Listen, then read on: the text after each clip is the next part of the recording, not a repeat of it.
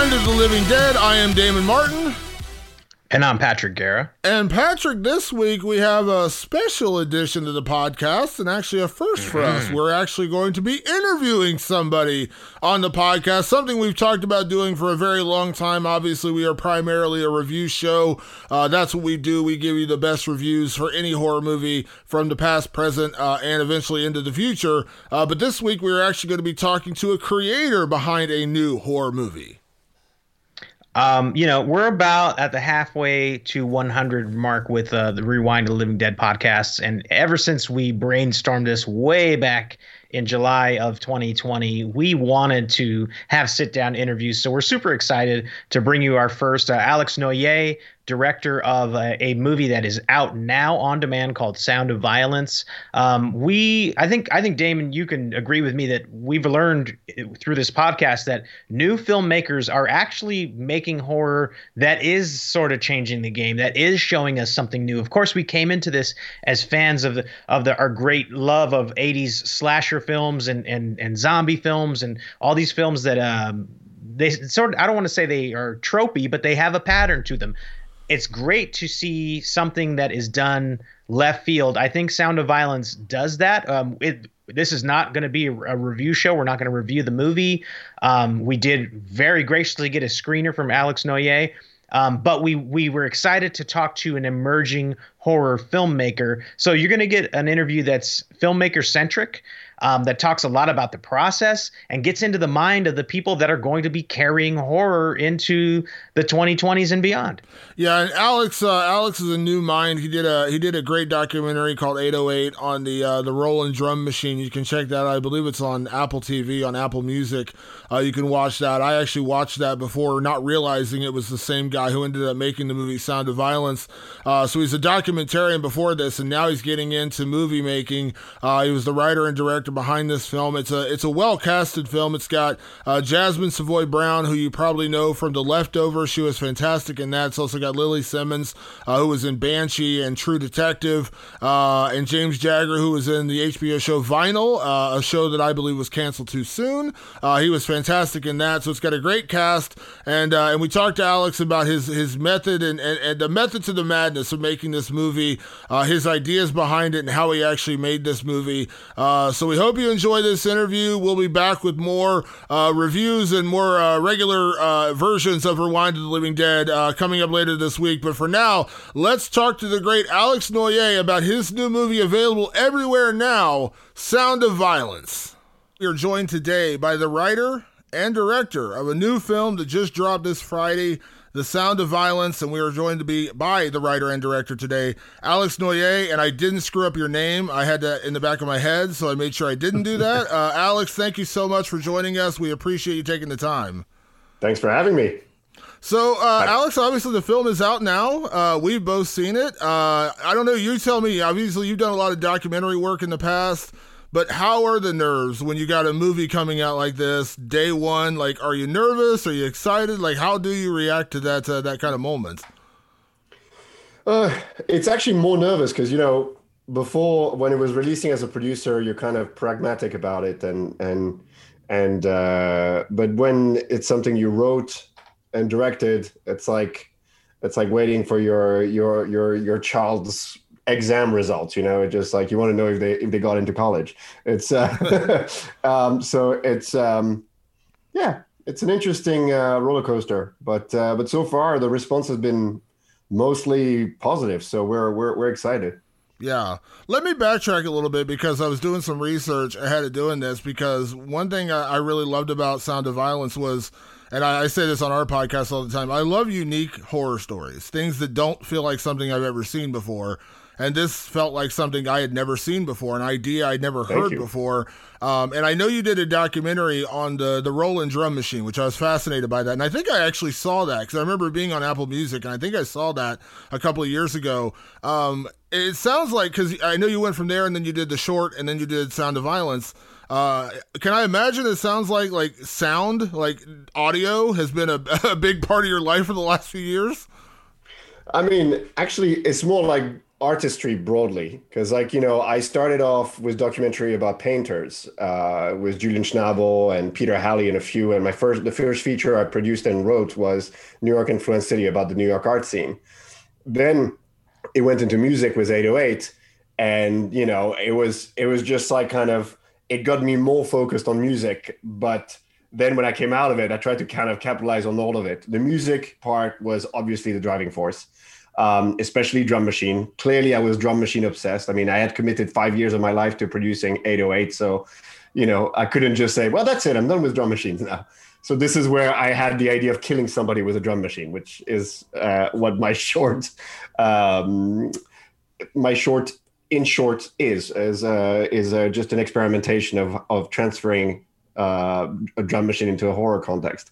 But then, um, but then when I moved into uh, developing the feature, I capitalized on all the music journey that I had and my love for music production, but also, as I said, the broad um, artistic journey. All those artists I, I spoken to through the years. Also, my father's an artist. My grandfather's an artist. None of them are murderers, as far as I know but uh, but uh, yeah, so it just like it was interesting. Uh, the music focus was definitely out of 808 and and into uh, shifting from producer to director. I, I carried on there, but broadly, the artistic journey seems to have always been a big focus of mine.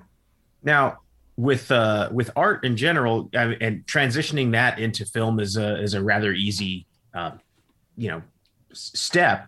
But why choose horror, right? You, you said, oh, we can kill somebody with a drum machine well that that takes a certain frame of mind. Where do you how do you get into how do you get into that frame of mind rather than just making a movie about this specific condition where she can see sound? You could have just kind of gone in the drama route. What what made you choose the horror route specifically? Because i love horror. Where did that start? So talk about where because we damon and i have documented uh, how how horror started for us. Where does horror start for alex in the timeline well, uh, little Alex was nine years old and he saw Night of the Living Dead. And his world changed. It was a moment to see not only just a completely unexpected setting, but but as you know, it was convincing and spooky and unlike anything I had watched uh, thus far. And and that's it. I was I was really into horror from then on. I watched Evil Dead soon after, like late. I, I can't remember if I was nine or ten by then, and I was like, oh, now we can also go crazy. So I just you know those two movies really kind of buckled me down and and sent me into the into hyperdrive uh, into horror. Um, after that, I needed to see everything. After that, I needed to see, you know, The Fly, Chopping Mall, uh, you know, Nightmare on Elm Street, Friday the Thirteenth, everything, Hellraiser. I didn't care. Um, my friends thought I was a lunatic because I tried to sit them down to to watch those movies at that age, and they were like, eh, "This is weird." um, and um, and actually, a funny story. Um, at the time, I, I, was in Paris. I grew up in Paris. I um, I uh, I was enrolled in the in the Boy Scouts. Now, I was not much Boy Scout material. Well, I I think it was more proven because I uh, there was you you go camping for a weekend and I got kicked out of the weekend because I brought an inappropriate magazine. Now, what kind of inappropriate magazine? It was called Mad Movies, which is the French equivalent of Fangoria, and that got me kicked out of the Boy Scouts. They called my dad and said, "Your your your son brought an inappropriate magazine to the camp." And so my dad said, "Oh, damn it! What did he bring?" And and he, and and he arrives there, and they hand him uh, this magazine, which had, uh, Freddy Krueger was on the cover, and I I distinctly remember as well which one. It, and uh, my dad looked at them, going, huh? Yeah, yeah, he's like a 12 year old kid. What are you, what's yeah, the problem? Like, he's watching, a, it's a horror magazine. Yeah, but it's really, really bloody in there. It's like, well, you know, that's what he likes. Um, so anyway, I've always been into horror and yeah, I, I started my, my production company in London in 2004 and we were focused on commercials, music videos, lifestyle brand, everything. We were we were really trying to focus on the on on advertising, marketing, and all sorts of things. But then in 2008, I got into documentaries, and I tapped into my my background with artists to to follow that route. But meanwhile, I'm watching horror movies every time they come out, no matter what they are. Buying the the the, the you know, it all the way back to buying VHS to to DVDs to Blu-rays to online, and and I just never stopped loving it. And and frankly, after 808, I was exhausted. Um, I had a bit of a fatigue as far as making documentaries, and my wife, my wonderful wife, uh, said to me, "You really need to shift into your first love, horror movies."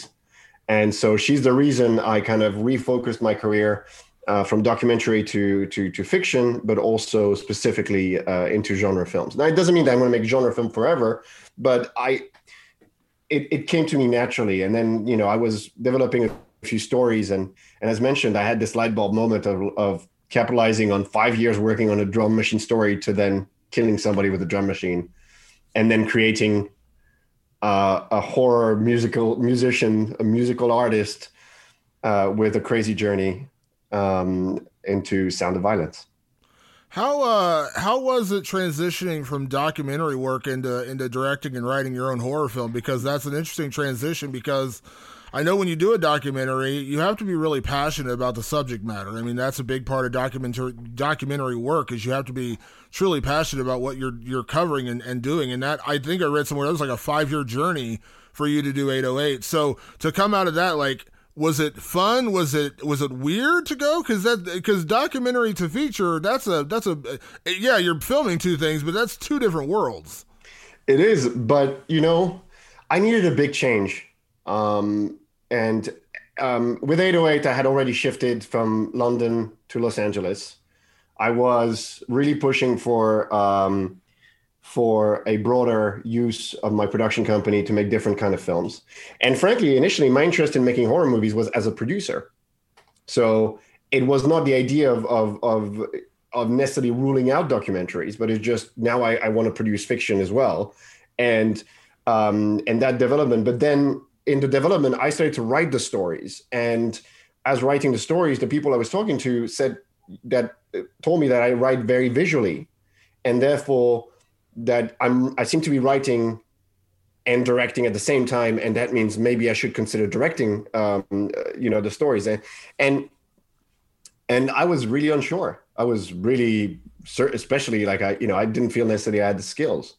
I knew how to work with directors and champion them, but being one was a different story. But the motivation of, of horror was obviously that I know horror very well. I, you know, I basked in in in horror greatness by watching all those movies throughout my life, watching and rewatching and rewatching them and watching movies that nobody's ever heard of just for fun. And and I guess this is one of the great genre that has um, that really benefit from its legacy meaning that becoming a horror filmmaker when you're a horror fan is possible. Um, and now, obviously, I knew production. I knew I knew you know how to move, move around the set and all that. But but still, become shifting to storyteller. It was good for me to be in a realm that I personally knew, stories that I understood, um, uh, connecting points, if you will, that that that made sense to me. So um, perhaps because the writing I did in documentaries was more editorial, right? I was I was running interviews. I was, um, you know, it was research, interviews, and guiding in uh, a, a more of an editorial narrative. Whereas here, I was telling stories, and uh, and again, I think it's a, it was maybe as a documentarian, I I I learned a bit about storytelling and and about you know it definitely inspired me. Some of the stories I heard around. Um, so I don't know. You know, I, I, say often that my my journey into horror is about exacerbating reality to its worst outcome. So I guess maybe that's a way to to link it to the reality of documentaries. Without uh, spoiling anything uh, for the film, because we want people to go and rush out and check it out. Um, this is very much, I think, I think it's safe to say there's a, a, a very psychological approach uh, to the horror aspect of this film. You can you can take horror in so many directions. It's a really pliable medium, uh, a pliable storytelling medium. Um, talk about translating psychological effects into a, a, visual storytelling medium like that, because I think that's one of the trickier things to do in horror and to do well. Um, it's very very tricky because you have to respect um, what you're addressing. Like obviously we had we had very serious topics in there. Um, father coming back with PTSD, a child who has lost her hearing as a you know in an accident earlier, witnesses a traumatic event, regains that, is threatened throughout her life to lose it again. All those dimensions we had to explore um, with with respect and with consultants, meaning we spoke to people who um, understood it much better than we could, so that when our rendition um, came out, it was as authentic as it could be. And interestingly, actually, in, in the feedback that we get, some people say that we are we didn't go far enough into representing it. And I feel sometimes that's because people expect a over the top representation rather than trying to stay grounded as far as the, the, the, the, trauma, the lingering trauma that lives through Alexis. And so we chose to just ask questions to people who knew better. And then when we create the crazy horror framework around it, we never want to be disrespectful. We want to make sure that they coexist. Sometimes it means that there's a slight disconnect between both, and I completely assume that. But it's also because because we just didn't want to. We, we just wanted to do justice to the, to the information we got. For example, you know, going through um, understanding the situation of a little girl who has lost her hearing was a very important uh, mindset to understand because it's very different than, for example, if she had been born deaf. So, first of all, addressing it as loss of hearing, not deafness. Um, the fact that her um, she she signs and speaks because uh, she's used to speaking, but the sign the signing allows con- the continuous flow of conversation. Also, the mistakes she made are normal because she has not been signing her whole life. All those all those details that seem, you know, small details very important to us to get right. And so overall in the psychological framework, we just had to make sure as, as far as we could be, while we are a very experimental bonkers movie that just is supposed to be a thrill ride, that at least our, our psychological framework was set right. Um, after that, there are there are there are things that are obviously exacerbated as a, to to as as mentioned exacerbated to their worst outcome because that artistic drive that capitalize on that trauma that is where I have a more of a free hand. Now I can go. She she she needs to take it that far, and that's why we had this very important scene early on uh, with the dominatrix that just doesn't do enough for her. And so it's it's it's it's not um, a question of just pushing for pushing sake. It's just the idea that the the natural impetus of an artist is to create and destroy at the same time, um, and um, and at all costs. And and you know if you're around artists you see that they have a vision and they will just go go with it. And and i just put that in a framework that involves loss of life in a very very over the top crazy way. Um so i you know i don't know if i if i did the full psychological job uh, perfectly but i know that that uh, that at least we did the best we could with with the information we were we were provided and and and I feel very content that we've done our due diligence. And I think uh, before we move on, I really do think that this is why I think the last decade of horror has really upped its game is because of authenticity. Is because it's the essential. filmmakers and the storytellers bother to actually talk to the people that have the conditions because what we got a lot of in the 70s and 80s and even in some some some still in the 90s was things that didn't necessarily age well mm-hmm. that that that are a bit cringy because the filmmakers just made a lot of assumptions about people uh, going through certain amount of trauma when a storyteller comes in and says no let's talk to the people who suffer these traumas and understand them better and represent them well that that movie will have a lasting ability that a, a lasting impression on audiences and it will age far better than uh, the horror of the past that we do of course we all love and, and some of them are guilty pleasures but that's that is key. What you're talking about is getting into the research and making the characters authentic. So i appreciate that. Because the information is available as well. Yeah, yeah. there's a there, there's available information and also um, i you know i wrote a story and it came to me the way it did and the character is a queer black woman i'm i'm the one writing this how do i bring authenticity I collaborate. I collaborate with a fantastic, fantastic person called Jasmine Savoy Brown, who herself is a queer black woman. She identifies as such.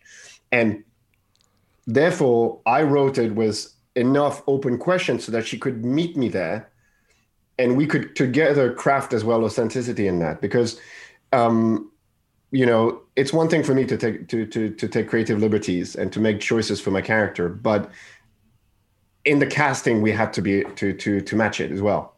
And and that's why you know i'm, I'm eternally grateful to, to jasmine because she told me well the first time we met she told me.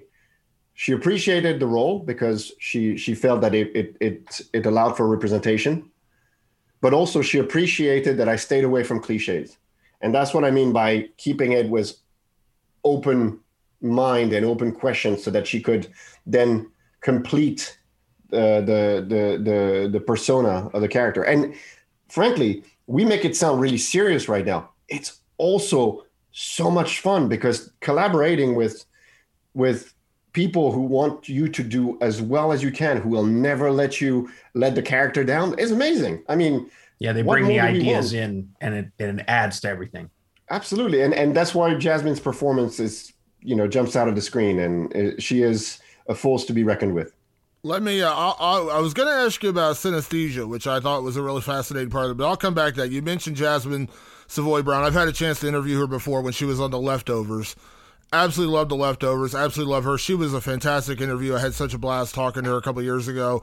Uh, when i initially was talking about doing this interview and i looked up your movie i was like oh jasmine savoy brown. I was immediately hooked before i even saw the movie because i absolutely adore her. Uh, how did you how did you connect with her? And and it sounds like she ended up being a major part of the what we actually saw on screen in terms of the movie. She ended up being a major player in what we actually saw out of alexis as a character.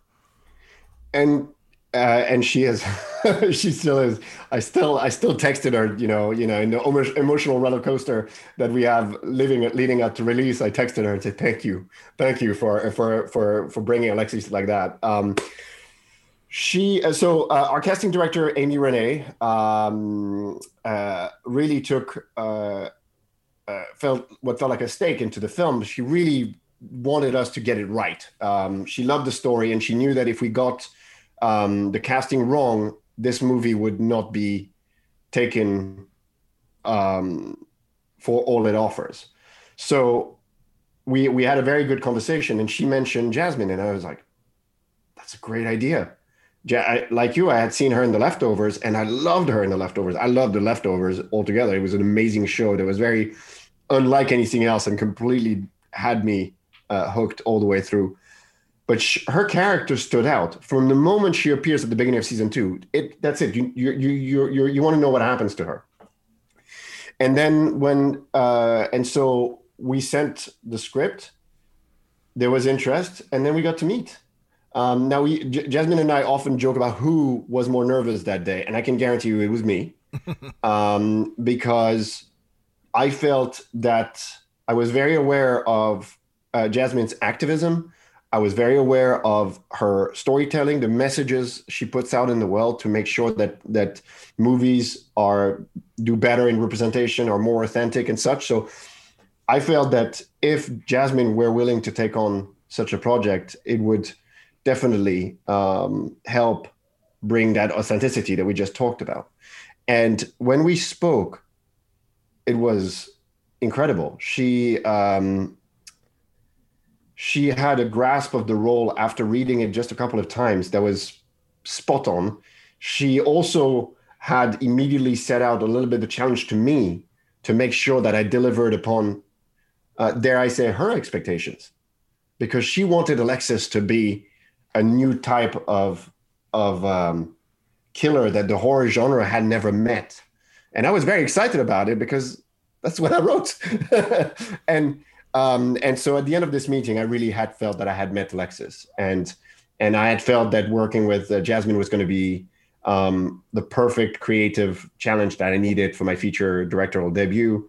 And she pushed me all the way through. We worked together on the lines to make sure they sounded better because I'm not a native American, uh, native uh, English speaker, sorry, and um, and therefore my formulation in, in dialogues for for native English speakers is somehow sometimes slightly off. So um, so that work I did with with Jasmine, with Lily, and with James to make sure all the lines felt better Um, but yeah, Jasmine, uh, Jasmine and I uh, worked on it pretty much at the end of every shoot day um, to make sure it sounded right. Um, so she's a massive influence on this movie, not just by her performance, but just overall. That's well, she fantastic. the yeah, the uh, I mean the chemistry that they had, like the because what I loved about Alexis as a character is how many layers there were to it because it wasn't just this, you know, it wasn't a killer persona. And as I said, what makes this movie so original beyond the audio part of it, which I which I love, but uh, there's a lot of layers to Alexis as a character because obviously she's dealing with the potential loss of her hearing again, which is traumatic on top of the trauma she suffered as a child. She's obviously very much into her work with, with audio, and then she kind of finds a different vibe. Like when we watch the scene you mentioned with the dominatrix, like there's a there's a certain vibe she gains in that moment, and then there's the relationship with her and Lily Simmons' character that you know where she has feelings one way and they're not necessarily reciprocated, and so that creates a whole other dynamic. Like she's a very very multi-layered character, and that's why it's important to to to remember that she's not a psychopath. She's more akin to a sociopath um, because she has this emotional um, baggage. Like it's it's a constant she has a relationship with her emotions you know? It's not the the the, the psychopath that has that, that feels no empathy for anything. But she is very much about like many artists they're very focused on their own journey. And there's a there's a relationship um, between um, between alexis and marie that is very akin to the stories of, of artists and their muse and um, and it's just important to um, follow her, and that's why also I decided to follow Alexis. You know, follow the villain because she's an artist, and we're following her process, and we follow the. The often creativity is described as, as a bit of a neurosis, right?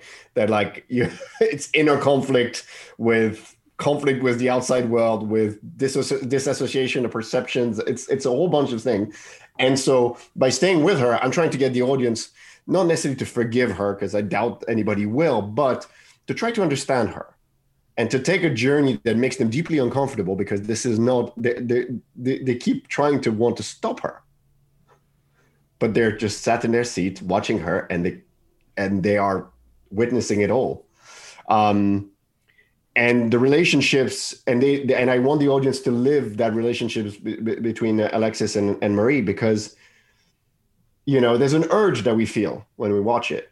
Um, the same way as there's moments where we tap along to the music and we don't know why.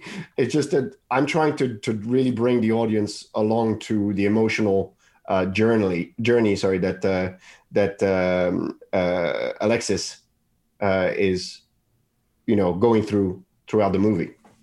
Well, it's important too. In you know, in in horror, um, titillation is is just as much a part of of why we enjoy it right? So if you can get into the mind and that's a tricky thing to do but if you can get into the mind of our killer quote you know however you want to play it out um, the effectiveness i think is stronger overall. So i, I think you really achieved something there. Um, on the note of of you know creative challenges we, we talk on the show all all about uh, all the time about dread being probably the most important element of horror. Now, it come dread comes in all shapes and sizes. It doesn't it doesn't fit in the exact uh, uh, perfect box. So, are, are, when you're on set, you know, obviously you, ha- you have the script, but, but the challenges kind of continue to arise as as as a production comes uh, comes together. How do you, as the director slash storyteller, keep your version of dread going? because because you, it can easily fall away. It's very it's very easy for that to fall away because you're just trying to get the shots. You're trying to make your day. So wh- how do you how do you as as the as the helmer of the story go? I, I need to make sure that we we keep this this note, if you will. I just shout at people for all the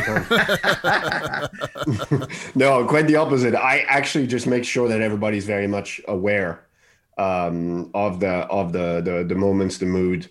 Um, you know the set on a, on a movie like this it's a living organism. So we all you know we all beat we, we all uh, beat to the same heartbeat if you will. Um, and so by maintaining harmony on set I believe that we can make sure the division is never lost because we are building every shot for purpose.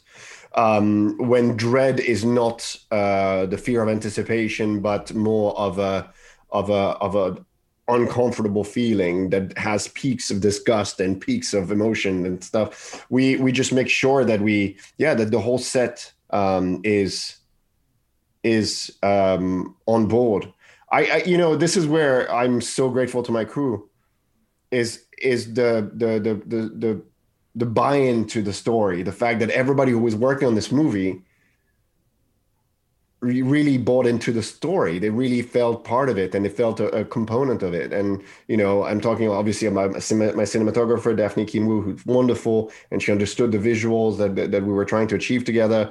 Um, you know my producing partner Hannu Aukia, the composers Jaakko, Jaakko alexander and omar uh, I mean, the whole camera crew, everybody, everybody felt it. And I can tell you that we had many uh, moments on set where emotions were charged by by by the performance. And I'll tell you, like for example, when we filmed the the, the family scene, the dining table was a was a very tricky scene to film because the dynamic was tricky. Uh, the space was a little bit awkward, and we were just like kind of work. work. But there's a moment where I was just like, I, I felt that um, Kamia and and again, future superstar Kamia, Kamia Benge, who plays young Alexis. I felt that she needed continuity a little bit more. Um, and that she wanted to push the scene herself. And we're talking about a 10 year old actor, but she wanted, she was like, no, no, no. And, and so I was there, you know, and I'm a father of two daughters. So it's like really hard for me, but just pushing her. And by that, I, I pushed um, Wes McGee, who plays the father, Barry, and Dana, who plays the mother. And, and I, we had this moment where we were just like, it was kind of a moving machine that was gaining momentum, gaining momentum, gaining momentum, all based on the energy of this fantastic, super talented young actress. And, and when we were done, and we actually ended up using that shot in the movie, a moment where he hits the table I can tell you after that, I, I waited a good 10 seconds to cut, and there was a silence throughout the set. And not only that, I could tell I had the focus puller had tears in his eyes. I had the cameraman, everybody, I had tears in my eyes. I was just like that moment, and I could sense like the emotion was palpable around the whole set, like like a moment like we all need to take a moment now. And that's that's how we manage to continue and you know to create moments when you have your whole crew willing to commit themselves psychologically into the story it's going to help the performance because it feeds the actors and and you know and similarly um, in the gallery scene i can tell you that that the energy was very different uh, but but the the practical part uh, the practical effects part was something that I'm, I'm very very very peculiar about and I'm, and I'm very lucky to have uh, somebody who I nicknamed my blood wizard, uh, Robert Bravo, to to work with me because he understands how much of a perfectionist I am when it comes to blood and to to the way it has to go. And so that specific scene, without getting to spoilers, we pushed it. We kept going, kept going, kept going. Members of crew of the crew were feeling queasy. This is how far we kept going, and it was just like da, da, da. And, and, and this scene works again. First of all, big shout out to Tara because she, is in the, at the core of that scene, and her performance is like, and and we can't like, okay, do you want us to stop? We can we can we can take a break and everything. Nope. And this is how lucky I am. It's just like everybody on the set, in front and behind the camera, were just we would not give up um, the the the delivery uh, of a scene for for timing, and we were we still finished on time every day. I think we had like you know maybe an hour here and there on on some days, but overall we finished. It was a tight twenty day shoot, and and we managed to do all that. I'm I'm so proud of everybody. I'm not going to spoil anything, but the uh, the gallery scene, I'm currently rubbing my fingers together because they're hurting as I think about that particular scene in the gallery. Um, let me ask you this, Alex, because you know sound and, and music is such a big part of this film. Uh, I'm a, you know, I, I, ran a music store in college. I'm a huge music fan. I love music, uh, and I love sounds. I, you know, worked with audio engineers at radio stations, so I, I am a fan of, of that. And so bringing that into a movie, as I said earlier, so original, such an original idea to do it and Thank do you. it. But I'm curious your influences in that way because I want to bring up one particular scene in the classroom. Doesn't spoil anything, but when Alexis is asked to play something for her class, she plays sounds. Now, I mean this as a compliment, and I hope you don't take offense to this, but I listened to it and I was like, this sounds like something Trent Reznor would write, like Nine Inch Nails. Like I was like, Thank you. Thank I was you. like, this. I how, was how can literally I take that badly? as soon as I as soon as I heard I wanted to put on my Downward Spiral album, I was like, "Ooh, this sounds like something Trent Reznor would write." Like I was immediately hooked. Uh, listen, you just I- I actually use Trent Reznor as as a reason like that scene. Yeah, just it's industrial. It's supposed to. Yeah, just ima- imagine Trent Reznor singing on that. In fact, I would love Trent Reznor to watch this movie. I would be so interested to hear what he thinks about it. Uh, because be- because it's uh, you know the, the musical influences. Um, I mean, you mentioned Nine Inch Nails, but I'll give you as well. Um, Aphex Twin, um, uh, Massive Attack. We we delved into even even more more the poppy side was more like a Basement Jaxx kind of thing. We we kind of really broadened the sort of breakbeat to um, to alternative roots, and and you know it just the music is important. And this is why you know it took as well and uh, Jaakko Manninen, our lead composer who also uh, composed the music to the short um, was really up for the whole experiment. Like it's a huge experimental endeavor with you know i'm not a musician. I'm a music fan and i know music. I was i was a dj once upon a time. I was not a very good dj i knew i knew music but my technique kind of sucked. Uh, but uh, the fact is is like i came with like an open-minded slightly perhaps naive musical challenge and Jaakko from the short onwards took it up as like hell yes we're gonna do this we're gonna we're gonna try. And i said okay well you know now the instrument is a weapon and the flesh is the music and how do we do this? And and you know there's always moments where he stops looks at me like i'm possessed and uh and then we continue. Um because because i am definitely possessed. But no really like also uh, alexander burke who's an instrumentalist really allowed me because when i came with ideas because obviously the short was focused on drum machine which has a very logical sense of violence because it's beats and the, the range is you know kind of i'm not going to say it's self-explanatory but there's a sense of like you know with the 11 bit uh, the 11 bits um, beats sorry and sounds of the 808 for example you have range that can that have different levels of violence.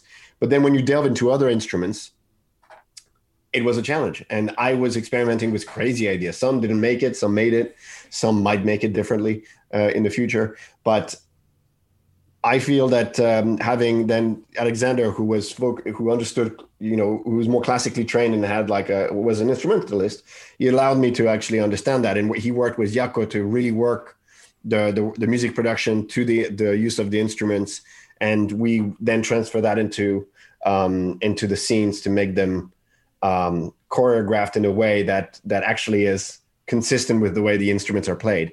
Um, and then we brought uh, Omar Al Deeb, uh, who is a score composer, who allowed us because we we wanted to have the music, the focal point of music, to be at a certain point. It's the same music that the the characters and the audience are hearing, and so we we go we weave in and out of this being with the audience, being with the with the characters. You know, going from diegetic, non-diegetic exactly. Yeah. from from score to from score to, to to to story track. And and that was very interesting. So it took that. And then finally big shout out to Jussi Tegelman who's uh, our senior uh, sound mixer and designer um, who works with Sam Raimi. And um, and he's a fellow Finn. Uh, we have a whole bunch of Finn uh, involved in this in this uh, movie. And um you know understands the the mixture he's a musician as well so that helped. And and so we could work with a with a sense of how to bring to really mix um, foley uh, uh, sound effects um, and and music all together to create a sort of multi-layered uh, musical production that that um, will get the audience. If if at any point the visuals are too harsh and they close their eyes i'll, I'll get them with the sounds. That sounds rather rather sinister, Alex. I hope I, I, I, hope the noise behind me are not. No, no. Um, um, on, on, that on that note, Alex, Sound of Violence is not just a snappy name for a film. I mean, sound and violence coincide essentially throughout the entire theme of the film. So I'm curious how much of what was on the page on the in the script in terms of the moments, right? I'm not going to give anything away, but those very specific moments that happen throughout the film that merge sound and violence, how much of what was on the page was actually able to come to fruition? That's a different thing. A lot of people don't, and we've talked about this on the show, where sometimes you might see the the, the filmmakers. Uh, you, you go, oh, maybe this didn't. This something seems different. Something seems strange here, and it's usually because during production you realize what happened on the page is not going to be able to happen as much as we might want to. It's not going to happen on on set. So, what, how how much translation from script to screen was there for those sound of violence moments? I would say that uh, what we managed to do was better than what was on the page. Great. Um, the the page were pretty clear about what was achieved. Uh, there was a version of the script that was also very detailed as the gore, and I chopped off 24 pages of gore at one point, and and I really focused then on the on the character developments and the rest. But as far as the musicality of stuff, I, I am very sort of procedural and and detailed, and once in a while I get lost in descriptions. So I had to strip it back into this is what happened and sort of general gists of you know this is this is the dynamic of the of the contraption and um but the interesting thing is the experiment beyond the page that really allowed us to to to take that to the next level. And even um so we shot the movie in november uh 2019 um, and then in February 2020, uh, just before the world shut down, we had one day of pickups, and um, there was some big, big issues I had with the final scene. I was really like, I was really worried because uh, it's a the technical challenge of that scene is was always huge. And and um, and on the pickup day we went for we tried to do something and I came up I'm very proud of it I came up with a with a practical contraption that allowed us to create what happens uh, not on the person but like on the just on a practical level.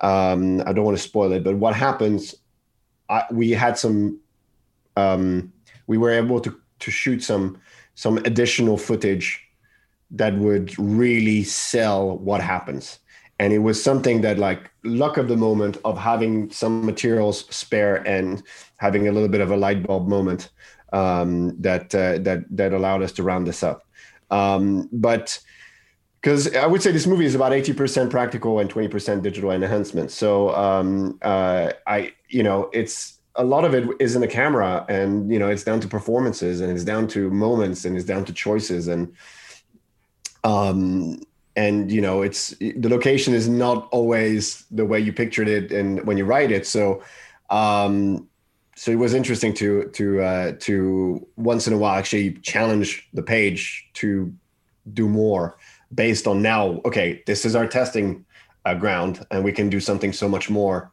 um without without trying to to overdevelop the scenes. It was just a, a, a sense of opportunity when it was there one of the uh, one of the most fascinating parts about the movie and you mentioned you know we're following we're following the quote unquote villain which you could take that i mean obviously you're talking about a killer so you're talking about a villain but you know obviously a very complicated character and Patrick and I have talked on this show. We've done a couple of reviews for movies where I apparently we're twisted like that. We like following the killer. We like following.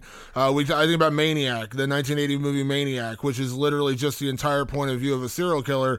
And it was such a unique take at that time. You really hadn't seen that.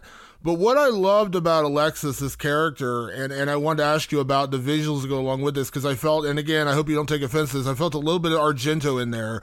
I loved some of the visuals. It felt like an Argento moment but there's so you, much you emotion. Have a, you have a weird sense of what what could be offensive. You mentioned Trent Reznor and Argento. I'm, I, how how can I be offended by anything?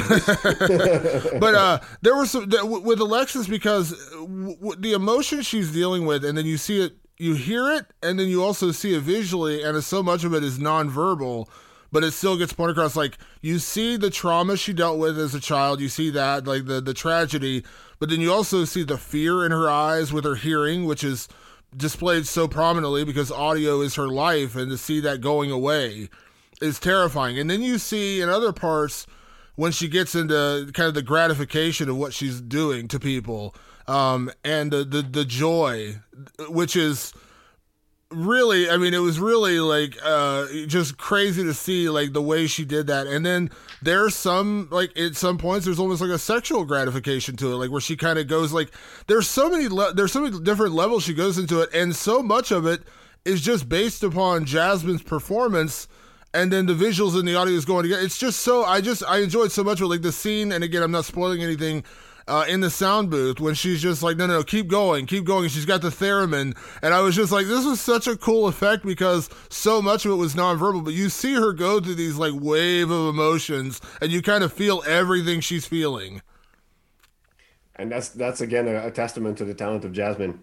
She can act just with her eyes and put you into the situation. We actually shot a few scenes where we we took out all the lines and she just we did uh, we did silent takes um, and she's able to bring that energy and she has that that ability to just be um, on screen and, and put you through an emotional roller coaster. It's I, listen i again that's that's what um, the page hopes for but the casting delivers is to be able to actually go through those moments when we are really focusing on there's almost two things happening on all those scenes. There's what is happening to jet to alexis and then there's what what's happening to the victim. And there's a detachment. She never looks at them for example. So we this is where we create this environment where we are focused really on her emotional journey in those moments you mentioned the hearing loss. And again we had to be to make sure that we in the proximity that we developed by following her we wanted to keep the audience at things. So we that's what we really went for um, to make them feel the hearing loss. All those things are are are are, are a very um, carefully crafted um, set of layers to to unsettle the audience and make them feel like those murders are just a different journey altogether for Alexis. Um, and everything you mentioned, all the all the emotional um, ups and downs that you mentioned are there. And having an actress of the of the quality of Jasmine is what allows to to to have those moments fly out of the screen. And you mentioned the, the studio booth, or you know, even in the in the factory early on, you see the the the the personal journey that she's going through uh, as she progresses through her gruesome experiment and and where it leads. Um, and then we we live with her afterwards in her, when she goes back to her normal life to still feel what how does it ripple? Um, yeah I, I think i think the emotional journey is is you know obviously i'm, I'm i had a lot of fun with the grandiose nature of the gore and the and the gruesome but i do think that the emotional journey um, um, is what anchors it to not be torture porn because I just didn't want it to be torture porn. I I didn't want it to be senseless. Um, and so I, I I'm I I tried to craft a, an emotionally uh, invested character and uh, and yeah, and Jasmine took it there. Well, like you said, uh, there's plenty of gruesome. Again, I'll say two words for anyone watching Sound of Violence: the harp. The harp. It's gonna haunt me. I'm telling you, Alex. It's gonna haunt me for days. Like last night, I was like rubbing my fingers together. I'm not ruining it, but oh man, that was a good one. You got me with that one. That was uh, that was one where I was I was cringing watching it. That was the the up close shots, the way you shot that. I was just like, mm, yeah, I can't can't watch this one right now. This is gonna hurt. This is not gonna feel good. uh, sorry, not sorry. it's effective. Well, that's what I loved about it because, and, and I and I go back to this, you know, in in the in the in the overarching point of our interview. Um, I love originality. Patrick will tell you. Like I, I love originality. I love when when films can surprise me. Uh, I've seen so many films and I've seen so many horror films that, and I and I love I love I don't I don't mind when one film is similar to another. That doesn't bother me at all. But when I think about Get Out, yeah, I think about what Jordan Peele did with Get Out, which was such a unique take. I think about a film we both love from last year, Wolf of Snow Hollow from Jim Cummings. That was such a unique uh, take on like a horror comedy. And Sound of Violence is so unique because I've never seen this particular approach to using audio in that way. You said using a drum machine to kill a person, but using audio in this way in a horror movie. Uh, because we've talked about scores on this show, like how important a score is. You know, you think about John Carpenter, some of the great scores in horror history. but to use that as another element in the story, it was again so creative and so original. Um, I'd never seen anything like that before, and I just I applaud that because it's hard. Thank you so much it's hard to be original in horror. Let's be honest, because there's only so many. You know, you, there's only so many ways to kill a person. You know what I mean? But like the fact that you did find something original really speaks to the authenticity of this piece. Thank you so much. Thank you so much. I mean, it's. Um, I don't even know what to answer to that except thank you. and you know what? I mean, to to all that point, I think that uh, what we're doing here is we, you know, Alex is an emerging filmmaker, right? This is his first feature film. We were excited to talk to somebody who's just getting their their their feet wet in the feature territory, and of course with horror, Rewind of the Living Dead uh, uh, wants to champion filmmakers. We're so excited to have you, and we're encouraging everybody to go check out Sound of Violence. It's available everywhere on demand as, as of this recording. Yeah, right? any anywhere you can buy or rent a, a, a film, it should be there. Now, you said obviously you are a horror fan and you are going to move into other genres and do other things, as you mentioned, doing documentaries. Will you? Will you eventually come back to horror, though? We hope. Oh no, I'm not moving away from horror yet. No, no, no, no. I, am everything I'm working on right now is horror. Uh, I'm just saying that I never say never. That maybe in the future there might be something different, but um, but uh, um, no, right now my focus is definitely uh, in the genre, and and uh, I'm writing a couple of pieces that are, um, yeah, that are different. I'm actually writing my first uh, supernatural story. A lot of my stories tend to be quite, you know, they they, they might have some, they, they might be quite out there, like like this movie, but they're not involving supernatural forces. But this time I'm writing one that is a little bit out of my comfort zone and tapping into my Nordic um, origins. So it's um, I'm having fun. Uh, no, I'm I'm not I'm not leaving the genre anytime soon. That's, I, uh, uh, that's good. I, I, just thank you. No, no, I just uh, it's um, I'm just getting started. Uh, I feel um, I feel that this this was I, I needed something to start which allowed me a certain creative freedom and to go out there and um, and then I have a few other uh, stories I'm really keen to tell uh, in a not too distant future. Absolutely. Well, keep up the great work. Like I said, Sound of Violence is available everywhere right now. Uh, Alex, thank you so much for doing this. It was an incredible film, an incredible cast. As I mentioned, I love Jasmine. I love uh, Lili Simmons, James James Jagger, the whole cast. Like I, I was familiar with everybody because I watched them all on different shows that I enjoyed. So that was the cast was amazing. Uh, the direction was great. The music was great. So congratulations on on the film. Thank you very uh. We look forward to hearing all the feedback and thank you so much for doing this. We really really do appreciate it. This was great fun. Thanks for having me. Absolutely. Talk to you soon. Okay. Take care. All right. Bye bye. Peace. Bye.